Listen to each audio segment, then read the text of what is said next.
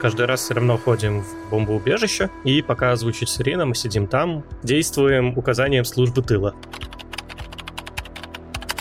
нас не запугать террористами, вы думали, что мы уйдем из Израиля, а мы, наоборот, будем нанимать больше сотрудников. И они объявили множество дополнительных вакансий.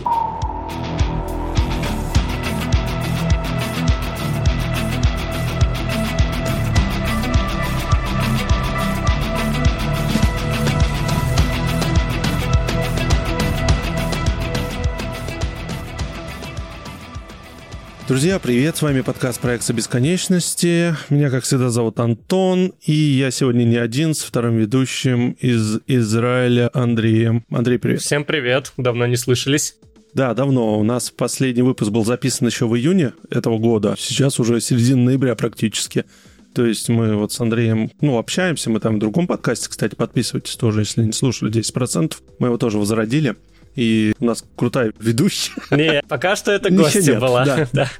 Очень интересный выпуск был про недвижимость в Объединенных Арабских Эмиратах, точнее в Дубае. Мы с Андреем, да, так как давно не записывались, поэтому начнем выпуск традиционно, наверное, что у нас нового хренового, потому что есть как позитивные моменты, есть как и отрицательные, и положительные в том числе тоже. Расскажи, с работы как у тебя все сейчас? Ну, смотри, давай из нового. У нас такая неприятная штука. У нас началась война, и в Израиле все действительно так серьезненько. Это, конечно, я говорю сейчас с улыбкой, на видео это заметно, но это, конечно, грустно, и действительно есть да. потери с обеих сторон, и очень сложно тут быть объективным. Я, конечно, стараюсь, но это довольно сложно. Из-за того, что я сейчас работаю программистом в кибербезопасности, то как раз-таки на Израиль сейчас очень много кибератак. И я работаю в израильской компании по кибербезопасности. Наша компания для этого и, и создана была. Мы сейчас довольно успешно отражаем эти кибератаки, защищаем израильские сайты, и поэтому конкретно в нашей отрасли все довольно хорошо, и никаких вроде бы проблем нет. Даже наоборот, вот за последний месяц мы заключили контракты с восьми новыми клиентами. Эти клиенты из разных стран, то есть из Канады, из Сингапура, из Гонконга, из Европы, из Израиля, естественно. И это может показаться не супер много, там 8 контрактов заключили, но мы небольшая компания, у нас 50-70 человек работает. В целом у нас примерно там 250 клиентов, и вот 8 новых клиентов. Это за месяц довольно неплохо. Мы радуемся этому. В целом в этом плане с работой все хорошо. Продолжаю тут работать. И я, наверное, если записывались последний раз в июне, я еще жаловался, возможно, на язык Python, который я очень уважаю. Да, но да, да, да, мы как раз обсуждали. Я на Java 10 лет писал, и на Python мне просто немножко неприятно писать, я к нему не привык. Ну, а, кстати, выпуск был про программирование. Да. Как быть программистом, поэтому мы это все обсуждали, да? Да-да-да, вспомнил. Так давно уже было. Сейчас я начинаю уже привыкать, и я в том выпуске тоже говорил, что мне Python нравится, я его уважаю, но именно лично мне душа к нему не лежит. Сейчас я потихоньку начинаю к этому привыкать, и, в принципе, уже просто начинаю нормально на нем писать. Более-менее без ненависти к Python, скажем так съездил в путешествие, мы были месяц на Бали. Если честно, я был там с девушкой и друзьями тоже. Парень с девушкой, еще одна семья.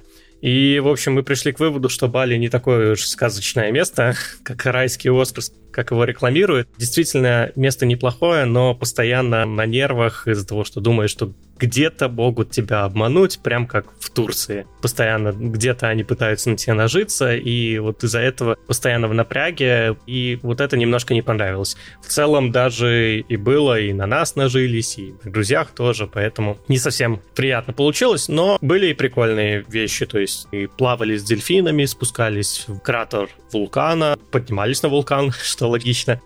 И у Андрея аллергия на страну оказалась какой-то там. Нет, на остров Бали. Действительно, я не знаю конкретно на что, но на всем острове у меня была аллергия. И с этим тоже была история, что я взял не те таблетки от аллергии, взял опиоидные обезболивающие случайно и начал вначале их пить, пока девушка не решила проверить, а что вообще мне дает. Скажем так, они тоже помогали от аллергии. Сколько я успел там выпить? Ну, одну таблетку, ну ладно. Мне было прописано когда по рецепту прописали давненько, и они так у меня и валяются пару лет. На соседние острова аллергии не было, поэтому что-то вот на Бали цветет. Я не знаю, что конкретно, но вот на соседних островах аллергии просто не было. Вот на Джакарде, и мы были еще на Нусапениде. Джакарда — это вот, по сути, основной остров Индонезии, а Нусапенида — это такой маленький островок рядом с Бали. Что еще забавно, мы, получается, были на Бали месяц. Это Индонезия, одна из самых таких мусульманских стран мира, то есть там наибольшее число мусульман живет в мире. Я вернулся с Бали, мы прилетели в 10 вечера, в 6 вечера в нас полетели ракеты, и я такой, прилетел с Индонезии, с мусульманской страны, и тут ракеты у нас летят, как вовремя. А потом еще выяснилось, что мы же, как компания, мы смотрим, откуда наибольшее количество атак, и выяснилось, что это с Индонезии. Я такой,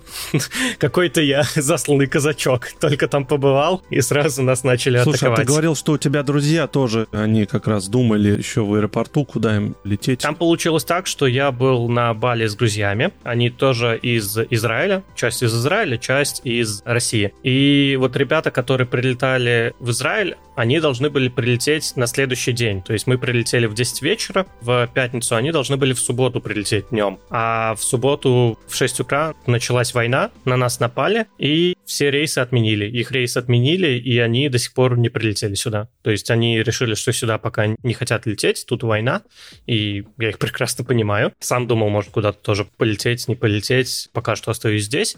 Ну, сейчас ракеты не летают, давно уже. Летают. Ну, в. Летают? Последний раз, наверное, было дня два назад, где-то так. То есть они с периодичностью, но намного реже. То есть если в первые дни летало прям каждый день по несколько раз, сейчас все реже и реже. Наверное, неделю назад было раз в два дня. Сейчас раз в три дня. В самом городе безопасно находиться так? Или тоже меры какие-то есть? Смотри, у нас есть служба тыла, которая говорит нам, как действовать в случае, так сказать, ракетной атаки и так далее. То есть у нас по всему городу раскиданы бомбоубежища, плюс, когда там начинается атака, все друг другу помогают, все друг друга поддерживают, говорят, там, идите сюда, пускают в дом к себе в бомбоубежище. В целом, довольно безопасно. Первое время было неприятно. В первые два дня мы пошли к ветеринару, как вернулись. Через пару часов мне девушка скидывает, что в Тель-Авиве поймали террористов. Я смотрю, читаю эту статью и понимаю, что мы вот на этом месте были два часа назад. То есть мы вот проходили как раз по этому перекрестку, где их поймали. Дома конкретно довольно безопасно, потому что конкретно в моем случае, может, не совсем хорошо так говорить, но меня ракета с малой вероятностью попадет, потому что у меня дома расположены довольно близко, и чисто баллистическая траектория, сюда не прилетит ракета. Поэтому я чувствую себя довольно безопасно, но тем не менее мы каждый раз все равно ходим в бомбоубежище, и пока звучит сирена, мы сидим там, действуем указанием службы тыла. Сколько у тебя времени, чтобы Это успеть? зависит от города. В Тель-Авиве примерно 30 секунд. Если мы берем Ашкелон, это город, который ближе к сектору газа, то там 5-10 секунд. Иногда может получиться так, что там 30 секунд есть, но не всегда так везет. То есть обычно это 10 секунд. А ты рассматриваешь варианты, если что, уехать? Я рассматриваю варианты, да, но на текущий момент я никуда не планирую по простой причине. Я хочу получить паспорт здесь. То есть у меня мой паспорт текущий, срок действия закончился, и я хочу получить еще один паспорт, и тогда уже можно куда-то дальше двигать. Пока что я здесь нахожусь. В случае форс-мажора, чтобы ты был готов, у тебя был план, а не так, что все, куда деваться. Есть вариант получить паспорт просто в аэропорту, то есть я покупаю билеты, еду в аэропорт, сам за 20 минут мне делают паспорт, но у него срок действия один или два года, по-разному. Кто-то говорит один год, кто-то говорит два А года. что только мало, то... А это специальный паспорт, который вот экстренно делается. Чтобы получить десятилетний, то это уже нужно подождать еще месяца 3-4, и после этого еще месяц на то, пока он будет делаться. И вот где-то через полгодика, может быть, куда-то посмотрим, как дальше пойдет. Мы рассматриваем варианты, пока, так сказать, не буду анонсировать ничего, потому что варианты остаться я тоже в каком-то смысле немного рассматриваю. Хорошо. У нас все-таки айтишный подкаст. Давай тогда, и у нас есть тема про айтишников. Есть ли у тебя информация, как сейчас обстоят дела, многие ли уехали, или наоборот кто-то остался? Ну, именно те, кто работает, люди. Это довольно тяжелый вопрос. Если мы говорим в целом про Израиль, что-то у нас подкаст про Израиль сейчас становится. Ну окей, если ты спрашиваешь... Ну а что делать? Да, такая текущая повестка. Если ты спрашиваешь конкретно про Израиль, то тут проблема скорее не в том, что много кто уехал, много кто остался, много кого мобилизовали. На текущий момент мобилизовано, по-моему, 260 тысяч человек. Я думал, это кто в запасе был, вроде как говорили. Да, естественно, брали кто в запасе, но у нас сейчас они мобилизованы, они находятся в частях. То есть у меня есть знакомые, друзья, которые отслужили, и сейчас они в армии работают. То есть кого-то там домой даже не отпускают, потому что они вызвали их и защищать родину, и они поехали защищать родину. Напоминаем, что у вас даже женщины служат. Да, и у что. меня подруга тоже в армии сейчас. Она была в армии еще до всего этого, но ее отпускают домой. То есть она по вечерам ходит домой, и у нее есть выходные. Конкретно друзья, которые уже отслужили, их призвали, и они уже полностью в частях, и домой уже пока не приезжают. На ночевки и тому подобное. И у нас проблема основная в этом. Мобилизовали почти 5%. Это, как правило, все-таки люди, которые недавно проходили службу. Не обязательно, но возраст от 20 до 40 лет. То есть самые как раз экономически выгодные люди для экономики, то есть те, которые больше всего value приносят для экономики, и говорят, что экономика Израиля может из-за этого продуктивность сильно упасть, порядка даже 13%. В целом с экономикой пока что все хорошо. Да, у нас курс шекеля упал, да, много кого мобилизовали, и эти ребята сейчас не работают, и девчата тоже. Но пока что держимся, и пока выглядит так, что если ухудшения никакого не будет, то все должно нормализоваться. А международные компании у вас же есть, да, какие-то представительства? Какие-нибудь знаешь? У нас полно международных. Если мы говорим про айтишку, у нас все международные компании. У нас есть и Microsoft, и Intel, и Facebook, Meta запрещенная в России организация. У нас все эти ребята есть. Google, Alphabet тоже есть, естественно. Нет, другой вопрос, сколько людей работает здесь непосредственно? У нас довольно много работает. Я точные цифры не скажу, но, по-моему, там Intel самый большой работодатель, у них там 10 тысяч сотрудников здесь или что-то подобное. Эти вот крупные компании, которых я назвал, они здесь сидят довольно плотно, и причем я видел статьи а от Intel и Microsoft. Как раз-таки вот началась война, и они писали, что... Я вольно процитирую, я не помню конкретно, но нас не запугать террористами, вы думали, что мы уйдем из Израиля, а мы, наоборот, будем нанимать больше сотрудников. И они объявили множество дополнительных вакансий. Мы хорошо генерим value точно так же, как и Штаты. То есть здесь много чего изобретается, чем потом пользуется весь мир. Те же самые USB-флешки изобретены в Израиле были. Можно вспомнить великий Пегас, который изламывает айфоны. Пегас. Тоже, да, да, да. да ваша. И если честно, просто их вроде как очень много, особенно для такой маленькой страны, потому что если посмотреть по статистике, Израиль в топах по количеству стартапов на население. То есть у нас довольно маленькая страна, 9 миллионов человек, но именно количество стартапов довольно высокое. И стартапов единорогов, то есть которые стоят больше миллиарда долларов. И в целом из-за этого довольно многие компании, вот айтишные, сидят именно здесь и разрабатывают новые проекты. Недавно проходил собеседование в Facebook, как раз там какие-то новые... Я не буду говорить конкретно, какой проект они мне предлагали. Я, конечно, ничего не подписывал, но нехорошо, наверное, будет. Они предлагали как раз новую сферу, куда хотят развивать Facebook и хотят это разрабатывать именно в Израиле. Почему именно тут, а не в Штатах, это хороший вопрос. Может быть, дешевле, может быть, еще какие-то причины. Кстати, у меня вопрос к тебе. Так как у нас он заблочен, я поэтому за судьбой особо так, то, что у нас прорывается, слежу за метой. Но последний громкий анонс, который, по-моему, то ли два, то ли три года назад, наверное, три года назад был, когда они переименовались как раз, угу. да, и вот мы идем в Metaverse. Да. Что? Куда? Где? Ничего не вижу. Погоди, так они главные на рынке метаверса как раз. Они выпустили недавно Oculus Quest 3, который на текущий момент по цене качеству являются одними из самых лучших очков. И, по сути, до этого у них был Oculus Quest 2, которые были по цене качеству самыми лучшими. То есть это самая популярная модель виртуальных очков. Теперь выпустили третью версию, которая опять по цене качеству самая лучшая. Возможно, это не самая лучшая модель очков, но именно по цене качеству это самый лучший вариант, который можно купить на рынке. Вот они выпустили их, по-моему, месяц назад, если я не ошибаюсь. На текущий момент уже говорят Apple Vision Pro, который выпускает все уже фуфло полное, потому что там 3,5 тысячи стоит, а здесь 500 баксов, и по возможностям то же самое, но якобы круче. Понятное дело, мы не знаем, что будет в Apple Vision Pro. Надо, чтобы они их выпустили, надо, чтобы их потестили. И, конечно, в идеале, чтобы пару лет прошло, чтобы Apple доработал софт. Допилили потом, да, да, конечно. да, конечно. На текущий момент Meta делает самые лучшие очки виртуальной реальности. Опять же, они продолжают развивать свои соцсети. Например, Marketplace в Фейсбуке. Это появилось, по-моему, года три назад, два назад, где-то около того. Это, по сути, Авито. И действительно, этот маркетплейс завоевал рынок в том же самом Израиле. Конечно, есть там местные какие-то аналоги Авито, Он прям прикручен, да, к соцсети? Да. Или какой-то отдельный продукт? В Facebook заходишь, и там вкладка маркетплейса будет. Ну, лично я пользуюсь, если какими-то вот такими штуками, то вот только маркетплейсом. А о что чем я говорю? Стресс. Я про тред забыл, который... Ух, Threads хлам немножко. все. Ну, то есть они запустились, да, там много регистраций было, ну, потому что они перетащили всех из Инстаграма. Там тебе ничего не надо было делать.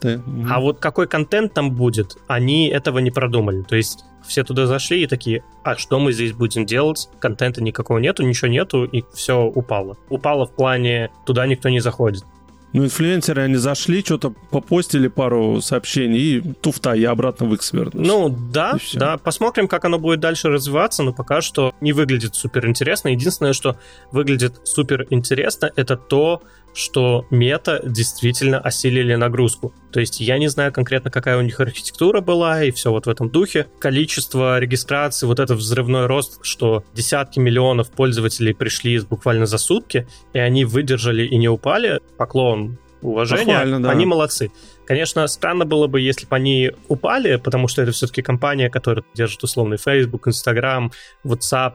Да, это не стартап. Да, да, да. То есть они должны уметь с этим работать, но все равно они молодцы, все равно я, как программист, я бы ни разу не удивился, если бы они упали, потому что действительно это такой большой резкий рост, это тяжело для инфраструктуры, тяжело сразу такое спрогнозировать и сделать так, чтобы оно работало. У них это работало, хотя работало, я не знаю, выпускать этот продукт явно они очень сильно поторопились и выпустили сырой продукт, в котором там ничего нельзя сделать. Ну, они вынуждены были, если ты помнишь те события, да, как раз с маском что там творилось. Да. Да, да, да, было. Также Facebook сейчас сильно делает WhatsApp, допиливает. Смотришь на то, что происходит в WhatsApp, и немножко смешно. Я вот так каждый раз об их обновлениях такой, блин, ребята, Телеграм это придумал 8 лет назад. Да, да, да, Ну, что-то примерно типа так. того. Ты смотришь на эти обновления, ну, ребят, да, окей, это должно было быть по умолчанию еще 5 лет назад. Ну, окей. Но хоть что-то делают, конкуренция всегда будет нам только на руку. То есть в этом плане Блин, конкуренция а ты нужна. знаешь, Андрей, я очень ждал, чтобы они запустили у нас каналы, а они не запустили, потому что В России? Да, да, да. Пришли депутаты, сказали, если Ну. вы запустите, мы WhatsApp забаним. И они такие, не-не, мы не будем тогда. Да, кайф. Не запустили. Но они запустили по миру каналы, вроде как. А в России Я хотел потестить. Я смотрел, ничего интересного, скукота полная. Мы пользуемся все Телеграмом, и вот Телеграм, окей, действительно, на текущий момент это лучший мессенджер, который есть. Что еще нравится, что он приносит какие-то реально новые фишки, те же самые кружочки. Может, я ошибаюсь, может, это было где-то еще, но вроде бы это Телеграм популяризировал. То, что они с цитированием сделали, это вообще очень круто. С Они полностью цитированием, да. переработали систему ответов. Это очень удобно стало. Да, много новых хороших фишек приносит, и WhatsApp как бы на этом фоне довольно грустно, и видят, что Telegram отжимает у них аудиторию, и начали хоть как-то двигаться, потому что, ну, WhatsApp никак не развивался, наверное, на протяжении пяти лет. Он просто раньше появился, чем Telegram. И плюс, опять же, мощь Facebook, она, конечно, тоже дала boost WhatsApp. Но сейчас мы видим, что отжирает аудиторию, и они, видимо, начали тоже шевелиться. По крайней мере, так это выглядит со стороны. Что там подноготное, я ни в коем случае не знаю и не говорю, что там сильно разбираюсь в этом. Вроде как Telegram, он еще убыточен до сих пор, несмотря на то, что сколько там говорили-то, по-моему, то ли 5% всего платных, или меньше даже. Вроде бы 2%, а, 2 должны да, были платными, чтобы они стали окупаемыми.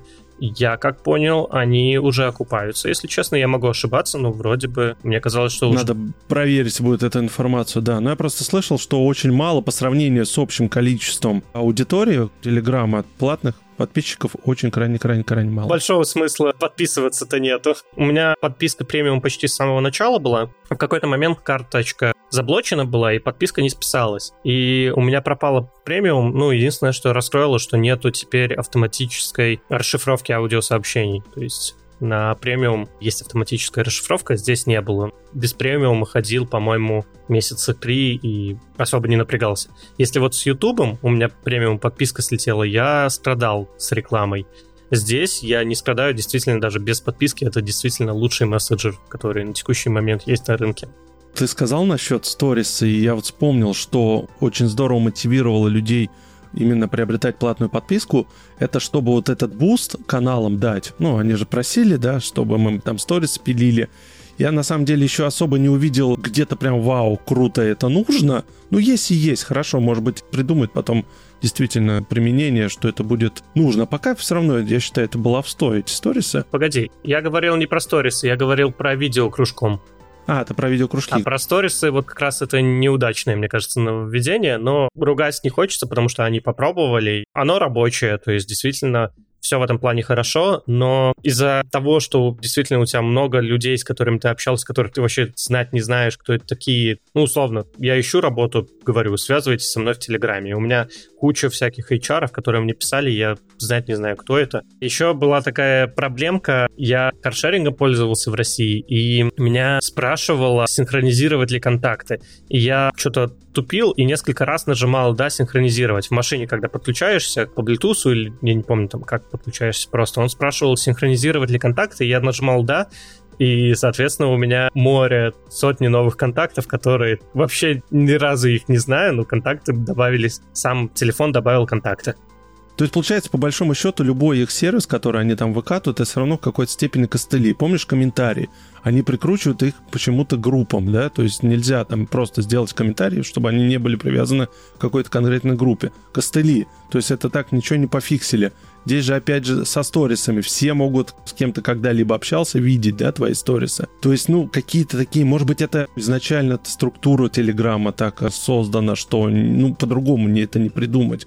Я не знаю, к сожалению, можно ли как-то эти проблемы решить. Это большой, тяжелый проект. В идеале всегда хочется, чтобы все было идеально, но никогда не будет ничего действительно идеального для всех. То есть кому-то, может, такие истории нравятся. Они увидели старых ребят, которых давно не видели. Кому-то не нравится, они все сторис позакрывали. По поводу чатов, кому-то, наоборот, может удобно, что вот этот чат. С технической точки зрения я прекрасно понимаю, что это было тупо проще сделать, нежели без чата. По мне так это и не проблема. Ты создал чатик, засунул его куда подальше и все, замьютил его и все. Я в этом проблемы не вижу.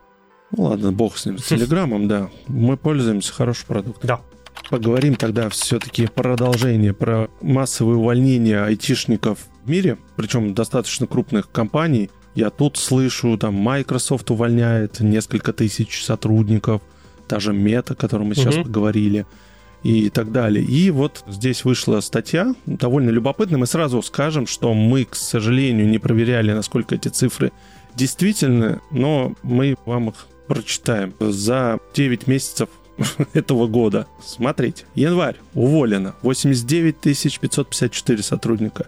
Февраль 40 тысяч. Ну, я так буду округлять, чтобы не конкретно цифры. Март 37, почти 38. Апрель 20 тысяч. Май 14, почти 15. Июнь 11 тысяч. Июль 10,5. Август. Сентябрь уже, кстати, на понижение идет 4 600 и октябрь 7300. Они все на понижение. Человек. Каждый месяц идет на понижение, кроме да. октября. Вот хотел тебя спросить, с чем это может быть связано, вот эти увольнения? Из-за пандемии? То, что она прошла? Не совсем пандемия. Там было много довольно-таки рисков. Тут связано с двумя вещами. Первая вещь — это то, что в то время действительно было много рисков рецессии и каких-то проблем, что будут в экономике. Это первое. Второе — пошел бум сетей и всего подобного. В данной статье не пишут, сколько ребят наняли эти компании. То есть уволили действительно много, но опять же, насколько я знаю, увольняли из сфер, которые сократились, начали нанимать в отделы, которые занимаются машинным обучением. И, к сожалению, в этой статье этого не написано, но рост был найма в отделе машинного обучения, поэтому большой проблемы на самом деле не было, хотя и цифры действительно, ну, огромные, страшные, но я бы сказал, что это просто была первая реструктуризация бизнеса, а второе, это, конечно же, опасение того, что будет рецессия, и компании начали все увольнять, пытаться сократить свои издержки, чтобы в случае чего как-то выжить и не было у них проблем. Плюс это начали делать все, и было незазорно просто примкнуться к ним. То есть, если ты какая-то большая компания, ты видишь, что там Facebook уже всех уволил, Tesla, может, давайте тоже на всякий случай поувольняем, потому что если мы просто возьмем, как одна компания, уволим кучу сотрудников, то на нас поднимется хайп. А если все компании начнут одновременно увольнять, то мы конкретно будем незаметны. То есть все побежали, и я побежал. И действительно была большая вот такая возможность сократить издержки. Вот эти сокращения, они больше затрагивают какого рода отделы? Такие, наверное, менее востребованные или которых, наоборот, был избыток? Они же наверняка же не будут там резать так, этот отдел мы практически полностью дизайнеров каких-нибудь. Они же, наверное, потихонечку сокращают. Насколько я помню, отделы HR пострадали, то есть был найм, конечно же. Вначале был коронавирус в 2020 году. Все перепугались, все было страшно.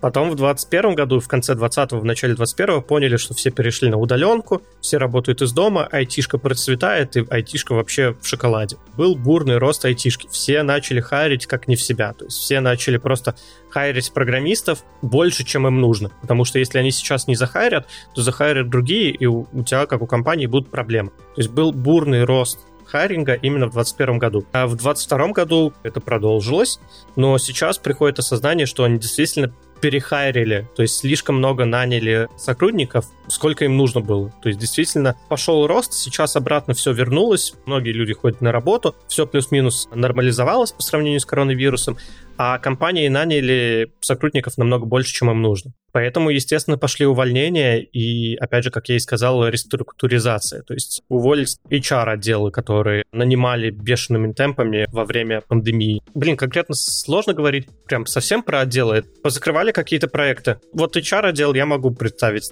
Могу представить увольнение, ну, это не сейчас, конечно, но увольнение, допустим, поваров каких-то. То есть мы все знаем, что у крупных компаний там свои уборщики, свои повара, своя кухня, те, кто занимаются офисом, офис-менеджеры. Ну, низкоквалифицированный труд, да, можно так сказать. В какой-то степени. Ты попробуй найти хорошего повара. Это тоже не так легко. Сейчас это, конечно, снова надо нанимать, но вот во время пандемии вроде бы этого не нужно было. С этими отделами тоже что-то произошло.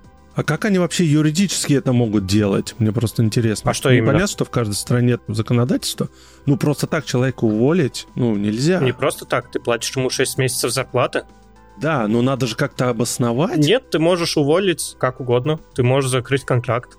А, да, точно, там же по контрактам очень много, да-да-да. Да, очень много по контрактам. Меня, кстати, опять же, полгода назад меня уволили, так что я свидетель, как это бывает. Но в моем конкретном случае мне месяц платили зарплату, то есть я официально еще работал, меня уведомили, что меня увольняют. Мне месяц после этого платили зарплату, плюс я получил еще, скажем так, где-то полторы зарплаты без налогов. Не то, что от государства, ну, там достал из пенсии. Это называется у нас корректно штальмут, когда когда тебя увольняют, ты можешь достать часть денег, которые ты платил раньше, пока работал, часть денег ты можешь достать из пенсии своей без налогов. Я достал большую часть своей пенсии. Пенсии потом будет меньше, но а что-то покушать у тебя была возможность, по крайней мере, пока ты работу искал? Да, и конкретно я устроился на работу вообще идеально, потому что мне дали месяц. Этот месяц закончился. Четверг, последний рабочий день мой был. И в воскресенье я выхожу на работу. То есть идеально, у меня не было ни одного дня простоя. Я сразу же вышел на работу вот в новую компанию, где сейчас работаю. В целом тут нравится. Хорошие ребята. Как и в любой компании, есть свои нюансы, но в целом действительно хорошие ребята. Мне нравится в этой компании. Окей, ладно, давай двигаемся дальше тогда. У нас еще есть с тобой парочку тем, которые нужно затронуть. про нейросети все-таки каждый день читаю новости, какие-то новые сервисы появляются, что-то прям там уже озвучка голосами твоими же в чатиках подкастерских начали. О, ребята, подскажите мне сервис, мне надо, короче, моим голосом, чтобы там озвучил текст или аудиокнижку или так далее. Казалось, это вообще практически невозможно. А сейчас, да, есть возможность, ты модель голоса свою загружаешь, и тебе потом с интонациями, OpenAI, они такую штуку тоже недавно анонсировали, работает. Я как послушал с русским языком, там пять языков, все работает. Очень классно. Он так читает, я бы не сказал, что это робот. Как ты думаешь, у меня вопрос следующий. Появился сервис не так давно, ты слышал, наверное, который загружаешь видео, он переводит на другие языки, вставляя голоса этих актеров, которые там были. Ну, с русским, по-моему, пока обратно не работает. Я не знаю конкретно, про какой сервис ты говоришь, но такие сервисы есть, Я да. тоже забыл, да, их несколько на самом деле угу. появилось, да.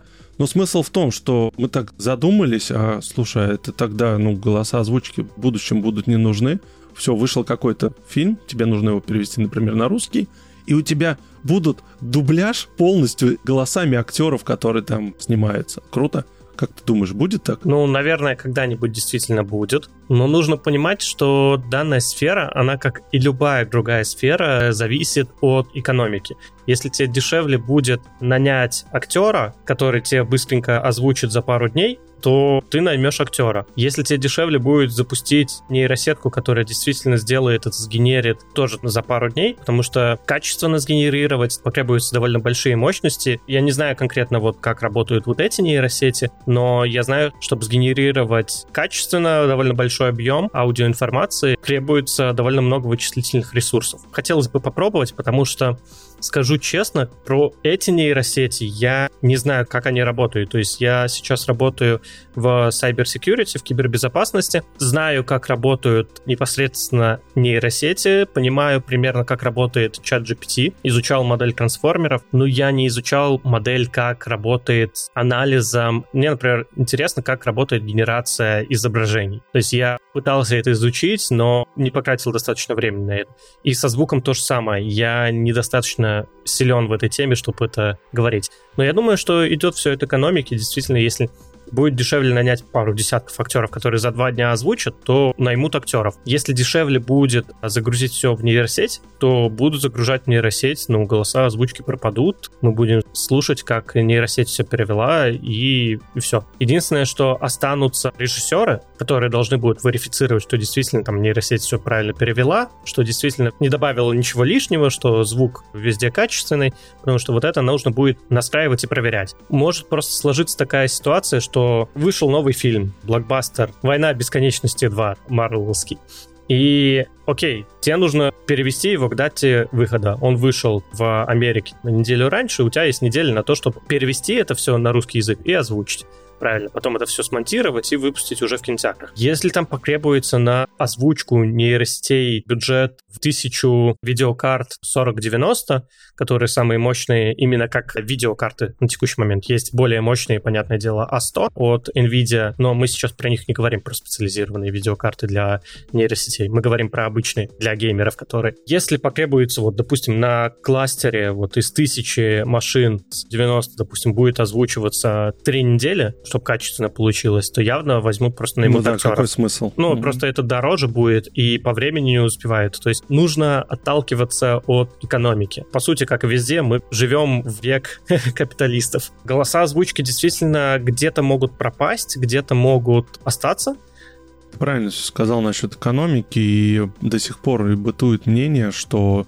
люди, у которых есть деньги, они рассматривают нейросети сейчас это некий такой мыльный пузырь, который как с биткоином тоже был, непонятно, что он может тоже надуться, и потом хайп пройдет, и это тоже станет никому не интересно. То есть люди набалуются, да, поиграются, и никакого практического применения особо это не будет.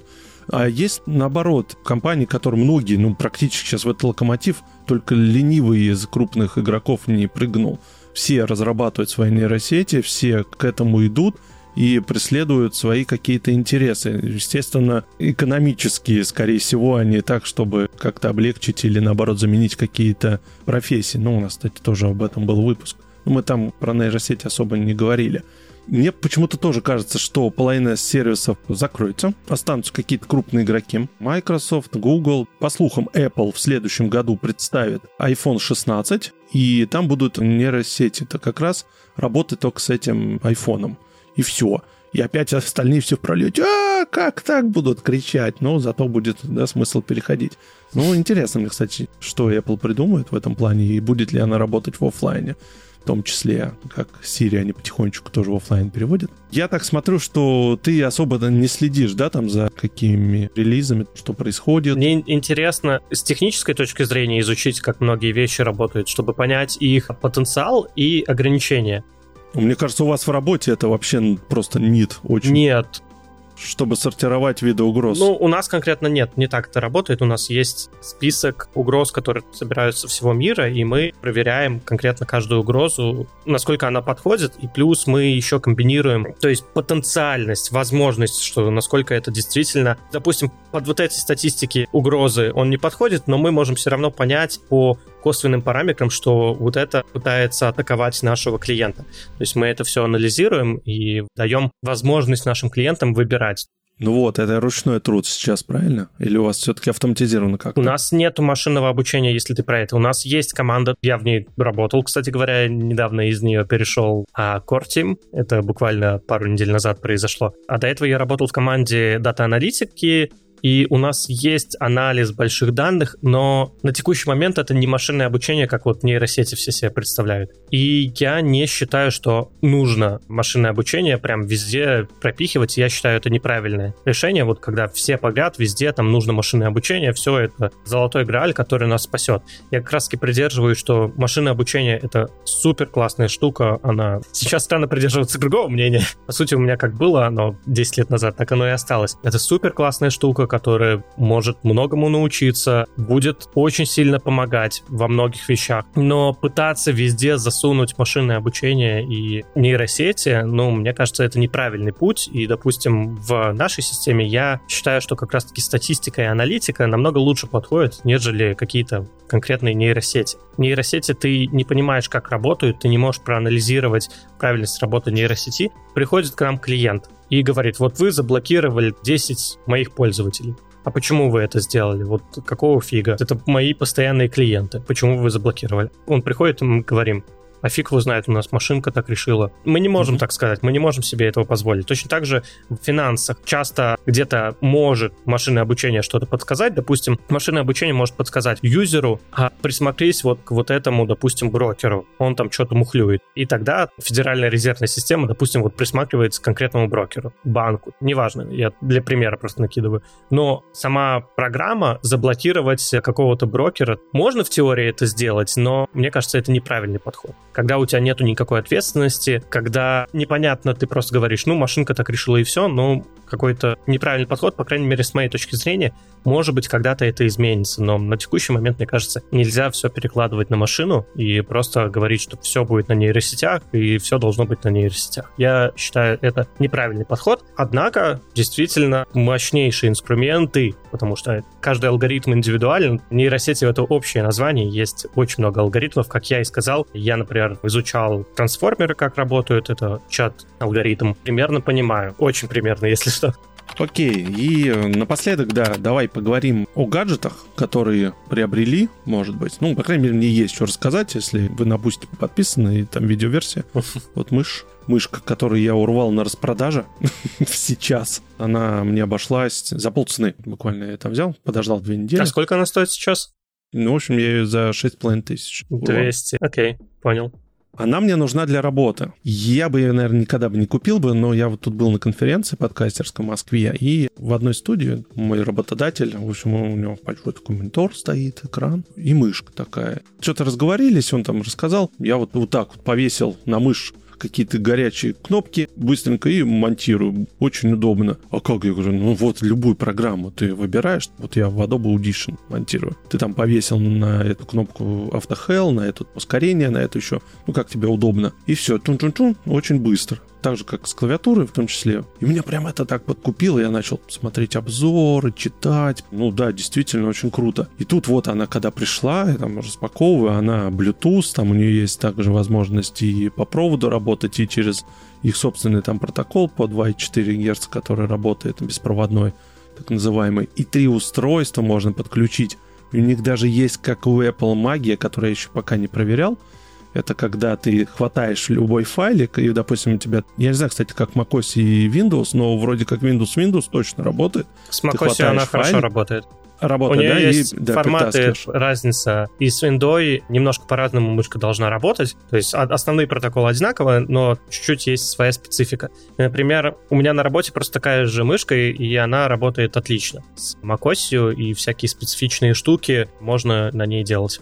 Да-да-да, она очень приятная. Не знаю, как тебе, Андрей, сейчас расскажешь. Я вот кладу просто руку, и она вот как будто под мою руку создана. Вот этот приятный софт-тач. Скролл, вот вертикальный скролл, который ты там тоже можешь все это настраивать. Прекрасно работающий софт. Я видел кучу хейта в интернете, где народ ее ругали, что она живет своей жизнью. И у меня даже в посте в телеграм-канале тоже подписывайтесь, пожалуйста, ссылочка будет в описании тоже человек написал о том, что если у тебя монитор больше 60 Гц, там какие-то рывки при притаскивании окон и так далее. Видимо, я так понимаю, лотерея, либо кому как не повезет. Ну вот я буквально неделю пользуюсь, для работы я настроил, я счастлив. Ну, блин, это лучшая мышь, которая у меня когда-либо была. Расскажи, как тебе впечатление? Да, у меня тоже есть такая мышка, она на работе, в офисе. Ну, нам выдают, соответственно, компьютеры, макбуки и выдают мышку и клаву. И вот к этой бышке есть также клава, они продаются в паре, я, к сожалению, не помню название этой клавы.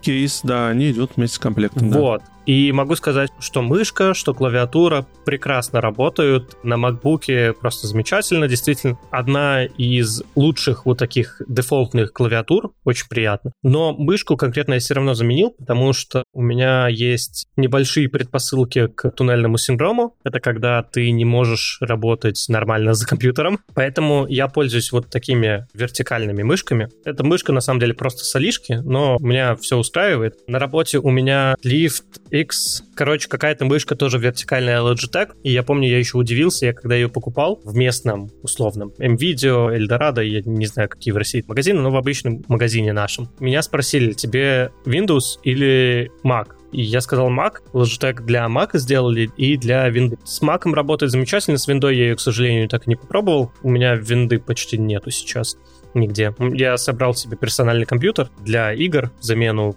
Xbox, скажем так. И вот сейчас пользуюсь, но я подключил такую маленькую клавиатуру к нему, чтобы просто было удобно с кровати управлять, врубаю раз в полгода. Короче, могу сказать, что мышка топ, я ей не пользуюсь тупо потому, что у меня туннелька, и я пользуюсь вертикальными, а так тоже рекомендую, потому что она довольно хорошо с маком работает. Еще, кстати, у этой мышки очень хвалят зарядку, то есть она достаточно долго держит. Неделя у меня прошла, и я ее сразу зарядил. Она прошла 60%, я подзарядил до 100, сейчас 90%. То есть за неделю 10% скушала. Ну, я думаю, что да, 60 дней она отработает. Честно, не знаю по поводу зарядки. В целом, как обычная мышка, то есть они все очень мало кушают, и любая вот китайская, эту я не знаю, когда последний раз заряжал, у нее сейчас 47%, я ее не заряжал уже, наверное, месяца три. Неплохо. Но я не пользовался ей долгое время, меня месяц уже здесь не было. Я так накинул, я точно цифру не знаю, но нее не заряжал. Я хочу ее сейчас зарядить, у нее 50% уже, наверное, реально месяц, вот как я вернулся, у нее вот 50% опускалось до 45, и вот сейчас 47 пишет. Просто у меня есть такой персональный бзик, связанный с телефонами. У меня, например, телефон всегда заряжен до сотки. Есть такое опасение, что, типа, выйти из дома с разряженным телефоном — это уже стресс для меня. Ну, по сути, проблема 21 века. Я тебя, кстати, прекрасно понимаю, вот. у меня это аналогично. У меня-то девушка, она постоянно с разряженным, у нее постоянно 5% на телефоне, и вот она не волнуется, меня постоянно это стресс напрягает. И то же самое и с мышкой. Я понимаю, что 50%, типа, все замечательно, оно работает, еще работать будет 3 месяца. Все равно есть желание ее зарядить. То есть такое легкое Вот, да-да-да, аналогично, кстати. И я, кстати, тоже подзакажу себе кейс, если у меня сейчас получится По поводу один схематоз. Клавы, я рекомендую ее, она действительно хорошая, но у меня Клава NumPy, это swap а у тебя Клава. мини-версия, я вижу сразу, да, мне нужна полноразмерка. Полноразмерка, да, ну окей. Но там есть и полноразмерки, короче, я сейчас дома конкретно купил себе hot swap Клаву, те клавы, которые для загротов, которые вот ты меняешь сам все клавиши, сам все свечи смазываешь. Вот Гриша купил такую, блин, был бы он рассказал да, бы, да. Да, да, Это вот начинается загротство, но, честно скажу, вот кайфую. Я купил себе вот эту клаву, она стоит 100 баксов, то есть недорогая, в принципе, для своих, потому что там они стоят и по 200-300 баксов есть клавиатура. Это вот за сотку. Вообще кайф Китай, но довольно качественная и очень приятно нажимается. Я кайфую от звука, кайфую, как печатаю. И вот дома конкретно ей пользуюсь. На работе я пользуюсь вот этой Logitech, про которую мы Клаву обсуждали. То есть у меня вот так поделено.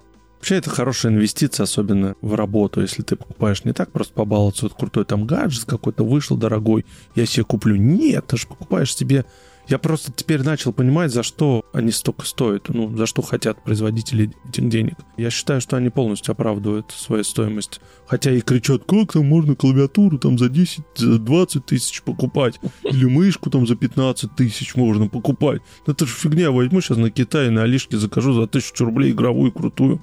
Ну да, окей, закажи. Да, не все это могут понять на самом деле. То есть кто-то действительно, даже попользовавшись такими клавами, не поймет вот этого кайфа. Я не супер загрот, чтобы прям волноваться, какая у меня клава, что за другой клавой я больше не работаю. Я могу пользоваться относительно любой клавой, то есть есть макбуковская, пользуюсь макбуковской. Есть вот такая, кстати говоря, по поводу клавиатуры, это NumPy Air 75, если я правильно помню. Ну, судя по виду, она не легкая. Она не легкая, она весит где-то полкилограмма, там грамм 600. Для hot swap клавиатуры это довольно легкая клава. Друзья, спасибо, что слушали этот выпуск. Он достаточно такой был тяжелый, потому что, к сожалению, идут войны на планете Земля. Мы, естественно, всем желаем мира, прежде всего. Это самое главное. Все остальное это вторично. Даже вот эти все гаджеты, технологии, это все так, на самом деле, не важно пока гибнут люди. Спасибо, что послушали. Да, Андрей, держись. Хотелось бы, чтобы больше у вас не было никакой войны. Да, хотелось бы, чтобы во всем мире не было больше войны. Нас сейчас, как Израиль, ведь гнобят во всем мире. Я имею в виду, что очень много митингов против Израиля, все дела. На самом деле, мы тоже против. Мы с этим сделать ничего не можем. Спасибо, друзья. До новых встреч. Пока-пока. Все, пока-пока.